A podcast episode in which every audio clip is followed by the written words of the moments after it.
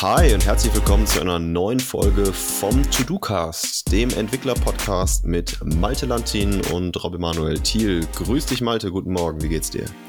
Hallo, mir geht's sehr gut. Ich hoffe, dir auch. Und ich freue mich auf das Thema dieser Woche, was an das Thema von vor zwei Wochen anknüpft. Und zwar sprechen wir heute über das Thema Merging. Nachdem wir letztes Mal über Branching-Strategien im Detail gesprochen haben, geht es dieses Mal darum, wie kann man vorgehen, wenn man seine eigenen Feature Branches oder entsprechend andere Branches mergen möchte. Und ähm, dort gibt es natürlich in den gängigen Tools verschiedene Varianten. Die wollen wir mal durchsprechen. Wie unterscheiden die sich und was sind die Vor- und Nachteile? Genau, vielleicht nochmal zusammenfassend. Äh, letzte Folge, wer das nochmal nachhören möchte, das äh, kann das natürlich gerne tun. Aber zusammenfassend ging es darum, äh, Malte und ich nutzen eigentlich in unseren Projekten beide Trunk-Based Trunk Development, also eine Entwicklung, die äh, davor, darauf basiert, dass wir in einem Branch, bei mir ist das häufig der Main Branch, bei Malte ist es häufig der Development Branch, einen Feature Branch abzweigen lassen, dort die Entwickler dann eben ihre Changes machen können und wir dann diesen Feature Branch über einen Pull Request wieder zurück auf den Ursprungsbranch zeigen lassen und diese Änderungen jetzt in den Ursprungsbranch hineinbringen möchten. Wir reden aber auch davon, wie man dann vielleicht von diesem Branch in einen Release-Branch, wenn man sowas hat, auch die Änderung wieder hinein merged. Und merged ähm, ja, suggeriert ja fast schon, dass man das Git Merge Feature benutzt. Da gibt es aber auch noch andere Features, die Changes an einen Branch wieder reinbringen. Und darum geht es quasi heute.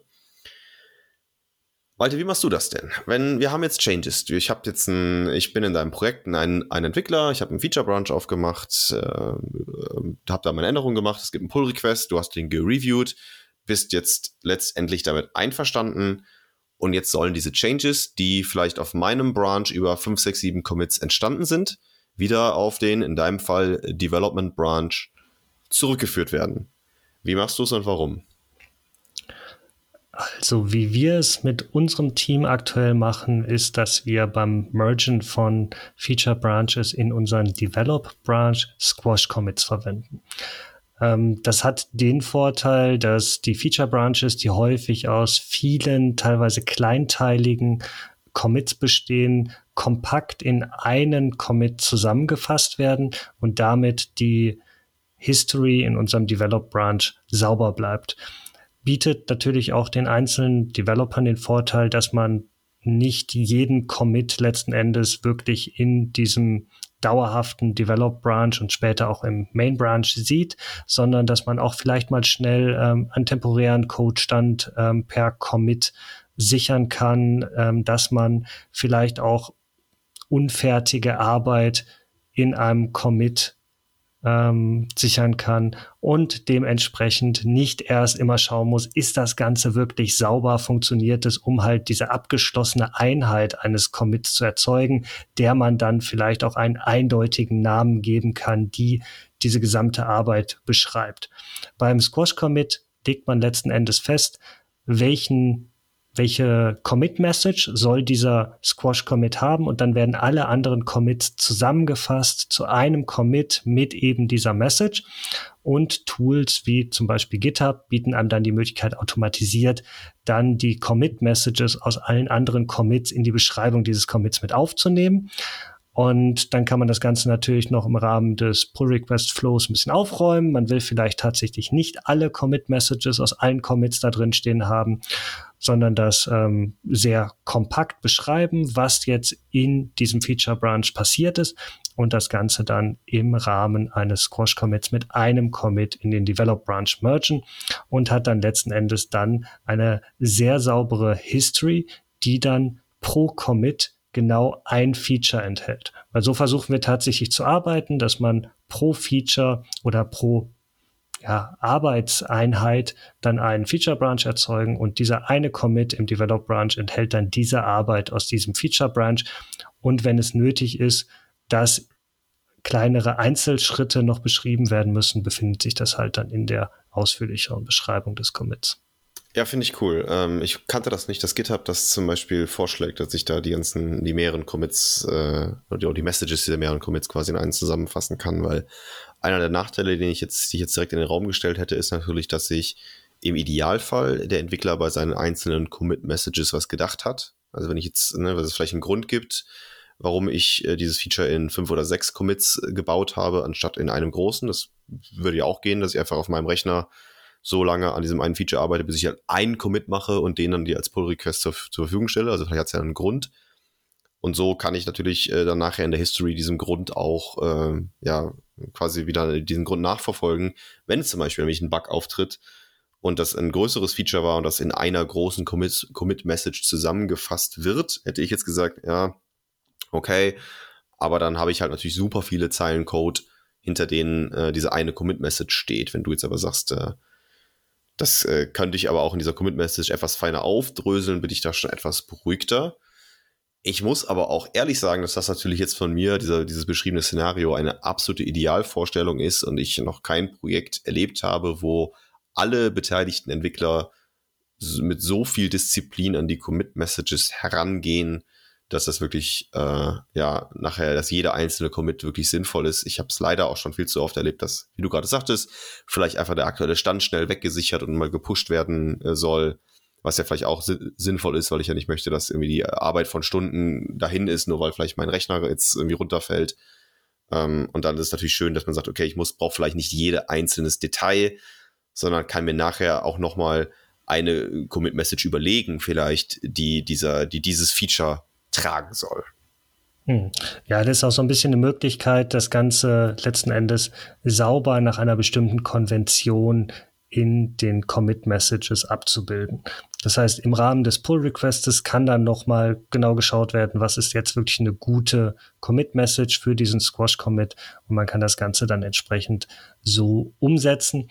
Und ähm, ich glaube, wenn tatsächlich in deinem Feature Branch so viel passiert ist, dass du es nicht sinnvoll in einer in einem Commit zusammenfassen und beschreiben kannst, sind vielleicht auch einfach deine Feature Branches oder deine Features, die du im Rahmen der Feature Branches entwickelst, zu groß. Und ich glaube, es ist tatsächlich eher von Vorteil als von Nachteil aus zum Beispiel dem Grund, den du gerade genannt hast, dass keine Daten verloren gehen, lieber häufiger Commits zu machen und diese auch zu pushen auf das entsprechende ähm, äh, Source Control System irgendwo in der Cloud oder auf einem Server, äh, bevor man dann noch irgendwo Daten verliert und dann lieber dort in kleineren Iterationen zu arbeiten und das Ganze dann nachher über so ein Squash Commit zu säubern. Ja, finde ich fair, finde ich ein faires Argument. Ist wie gesagt, sagt der ein, der Ansatz, den, den wir fahren. Und mich würde interessieren, ähm, machst du es anders? Also für uns gab es da nie eine große Diskussion darum.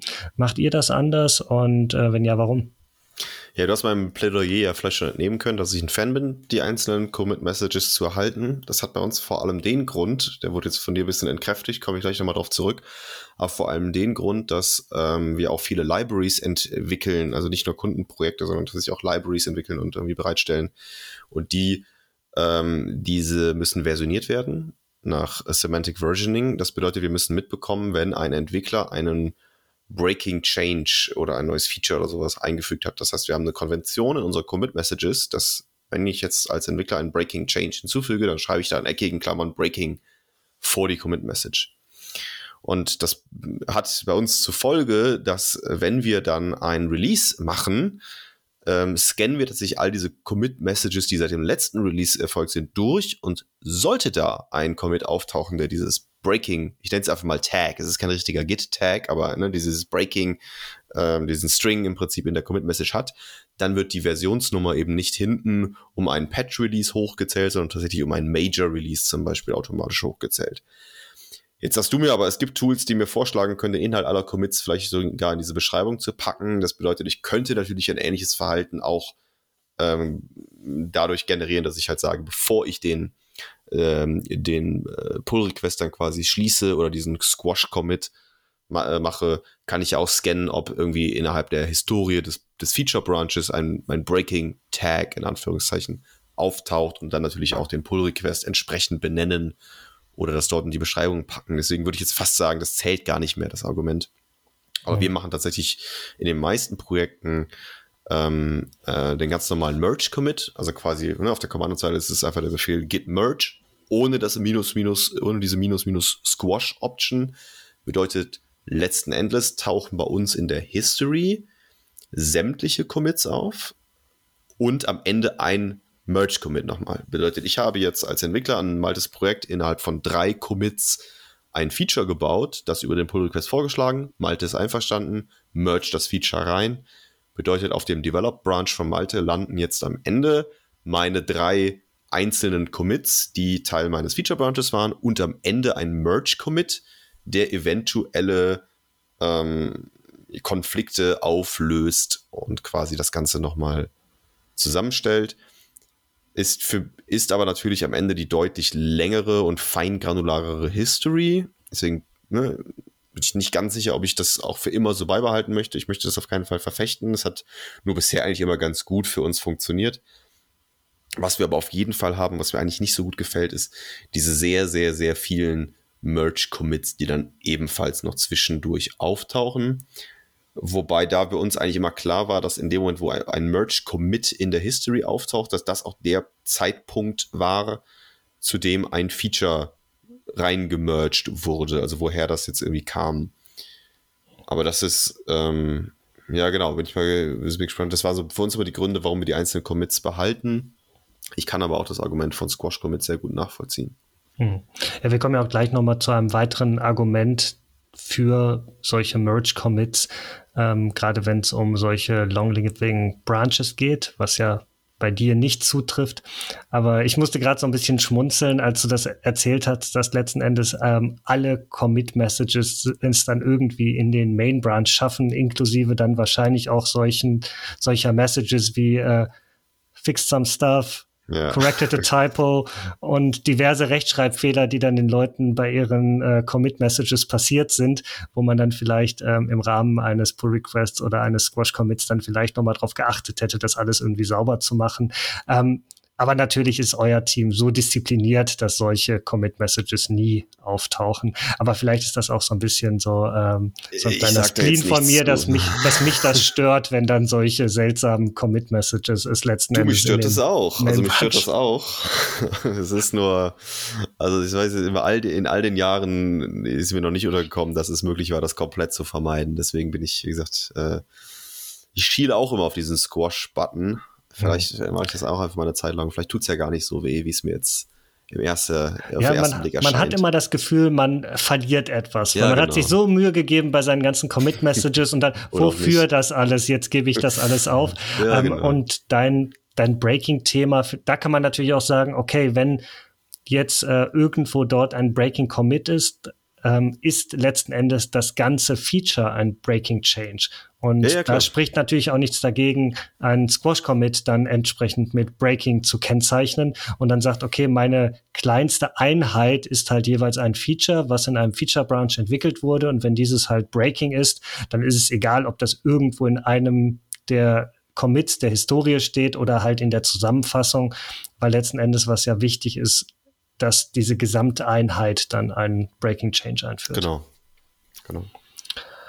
Dann gibt es ja noch eine Variante, die immer wieder auftaucht, ähm, sind Rebases. Und das ist meiner Meinung nach die, die häufig auch äh, zu Verwirrung führt und die auch ein bisschen komplizierter ist als die beiden anderen, weil sie letzten Endes nicht nur Bezug nimmt auf deinen Feature Branch, wo man dann jetzt entweder alle Änderungen des Feature Branches in einen anderen Branch rein merged über einen Merge Commit oder alle zusammenfasst und dann letzten Endes oben auf die Historie draufsetzt, sondern man betrachtet letzten Endes auch den Zielbranch und nimmt diesen dann als Grundlage, um dann ähm, seine Änderungen dort draufzubringen. Kannst du kurz beschreiben, wie sich das von den anderen Vorgehensweisen unterscheidet. Eieiei, Rebases. Ja, ähm, gefühlt äh, spaltet das die Community ja generell so ein bisschen, aber es ist mh, zumindest in meiner Bubble wieder sehr populär geworden in den letzten Jahren. Technisch basiert ein Rebase darauf und daher auch der Name, dass ich die Git-History insofern umschreibe, dass ein Feature-Branch nicht mehr von dem Stand aus abgeht von deinem Develop-Branch, von dem er ursprünglich mal gegründet wurde, sondern ich mir angucke, was ist denn in der Zwischenzeit, also, also während ich diesen, diesen Pull-Request dann stelle, ich bin fertig jetzt mit meiner Arbeit und möchte, dass meine Arbeit gereviewt wird, schaue ich mir an, was ist denn in der Zwischenzeit auf dem Develop oder Main Branch, auf jeden Fall dem, dem Ursprungsbranch passiert. Und wenn ich dann git rebase von dem zum Beispiel Main oder Develop Branch in die Kommandozeile eingebe, macht Git im Prinzip folgendes. Es spult nochmal die ganze Zeit von meinem Feature Branch zurück, merkt sich die ganzen Commits und Changes und überlegt, was wäre denn, wenn dieser Branch nicht äh, von einem Commit von vor, keine Ahnung, zwei Wochen aus ähm, aufgemacht worden wäre, sondern vom aktuellsten Commit, nimmt sich den, macht im Prinzip einen virtuellen neuen Branch von diesem Commit auf und spielt dann quasi die ganzen Änderungen, die ich gemacht habe, von diesem Commit aus wieder ein. Ich weiß nicht, ob ich das jetzt, ob man das visuell ohne irgendwie äh, mal ein Bildchen dafür zu zeigen in so einem Podcast so gut beschreiben kann. Aber man kann sich das eigentlich im Prinzip so vorstellen. Ich habe ne, so einen Zeitstrahl, der mein Hauptbranch ist. Da passieren Commits drauf. Sagen wir Commit 1, 2 und 3. Und dann wird von Commit 3 aus ein neuer Feature Branch aufgemacht. Und in der Zwischenzeit werden ja an, äh, auf dem Main oder Develop Branch vielleicht auch Commits ähm, 5, 4, 5, 6 und 7 äh, committed von anderen äh, Entwicklern, die andere Features gebaut haben. Und anstatt jetzt quasi den Feature Branch wieder rein zu mergen und dann zu sagen, ja, der ist ja von Commit 3 entstanden, da gibt es vielleicht Konflikte, die ähm, in der Zwischenzeit passiert sind, tue ich so und schreibe die Git History von diesem Feature Branch, bevor ich ihn merge, so neu, als wäre der von Commit, was habe ich gesagt, 7 oder so, also von dem aktuellsten Commit überhaupt erst abgegangen, dann wären erst die Changes passiert und dann wäre der erst reingemerged worden. Hm. Ich glaube, ein großer Vorteil, und so kann man sich das vielleicht auch bildlich vorstellen, ist, dass ich eine ja, lineare History habe dann in meinem Main Branch oder Development Branch, wo dann halt Dinge immer aufeinander aufbauen und ich halt nicht diese Verzweigungen und Merges habe, die ich dann vielleicht in bestimmten Tools visualisiert sehe, habe dann aber auf der anderen Seite die Herausforderung, du hast gerade gesagt, die Commits, die, die Commit-History wird neu geschrieben, dass dann mein Feature-Branch nicht mehr mit meinem Main oder Develop Branch zusammenpasst, weil identische Commits eine unterschiedliche Commit-ID haben, weil diese Commits ja neu geschrieben wurden. Und ich kann dann ähm, relativ schlecht auf eigentlich gar nicht auf diesem Feature Branch weiterarbeiten, um dann später die gleiche Nummer nochmal zu machen, weil natürlich dann äh, Konflikte entstehen, weil bestimmte Änderungen ähm, identisch mit unterschiedlicher Commit-ID in meinen verschiedenen Branches sind. Und das macht die Sache ähm, zum einen komplizierter, sofern man nicht ohnehin jeden Feature Branch nach dem ähm, Merge entsprechend löscht. Und wenn man das so macht, wie wir es auch in der letzten Folge beschrieben haben, dass man Feature Branches immer löscht, spricht eigentlich grundsätzlich außer der persönlichen Vorliebe nichts gegen einen Rebase, weil natürlich dann keine voneinander abweichenden Histories entstehen können, weil natürlich dieser Feature Branch nach dem Merge sofort gelöscht wird. Genau, da muss man dazu sagen, dass es beim Squashen ja auch der Fall ist. Ne? Also äh, wenn ich, wenn ich squashe, werden ja auch Changes, die vielleicht in einzelne Commit-IDs waren, in einen neuen Commit zusammengefasst. Und das gleiche ist halt beim Rebasing auch. Da wird halt nicht zusammengefasst, aber da wird, ne, also Git, das ist ganz, eigentlich ganz, ganz spannend, sich das anzugucken, wenn man das, wenn man, also ich glaube, bevor man Git Rebase verwendet, sollte man das wirklich selber mal auf der Kommandozeile durchgespielt haben. Und dann sieht man nämlich so ein bisschen, was passiert. Wenn ich Git Rebase eingebe, dann sagt mir Git auch, quasi er merkt sich jetzt die Changes, die ich gemacht habe, spult aber den kompletten Branch, den ich gerade offen habe, in der Zeit zurück, tut so, als würde er wieder von, ne, von einem anderen Commit aus abgehen und spielt dann diese Changes wieder ein. Und dieses Einspielen der Changes, das generiert natürlich dann jeweils neue Commits. Und wenn ich diesen Branch dann merge, habe ich zwar eine sehr lineare History, wo ich die einzelnen Commits noch drin habe. Also vielleicht so ein bisschen eher das, was, was ich verfolge mit den, mit den nicht gesquashten Merges, mit diesem Merge-Commit am Ende. Das heißt, ich habe schon jeden einzelnen Commit mit jedem einzelnen Rechtschreibfehler in meiner History.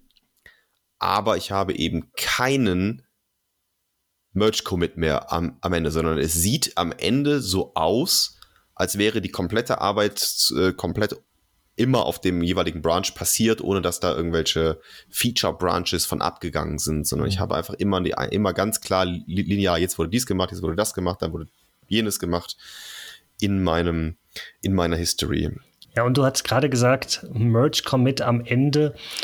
Natürlich, wenn man Merge-Commits verwendet, um zum Beispiel Pull-Requests zu mergen, hat man ganz häufig auch äh, zwei Merge-Commits, weil ich ja in der Regel mir auch den neuesten Stand des ähm, Main- oder Development Branches zuvor in meinen Feature Branch reingezogen habe, um diesen auf den aktuellen Stand zu bringen, um halt bestimmte ähm, neue Entwicklungen des, der anderen Teammitglieder in meinem Branch zur Verfügung zu haben, um halt meine Änderung auch dagegen testen zu können. Es geht jetzt hier nicht nur um das Auflösen von Konflikten, was man ja mit diesem finalen Merge-Commit tun kann, sondern es geht ja auch darum, dass ich halt bestimmte Änderungen einfach vielleicht im Zusammenhang mit meiner Änderung mir nochmal anschauen muss, bevor ich das Ganze jetzt rein merge, damit ich halt das nicht erst dann danach testen kann, sondern so wie wir es in der letzten Folge besprochen haben, dann vielleicht auch schon auf meinem Feature Branch sich das Ganze dann so anfühlt, wie es dann letzten Endes nach dem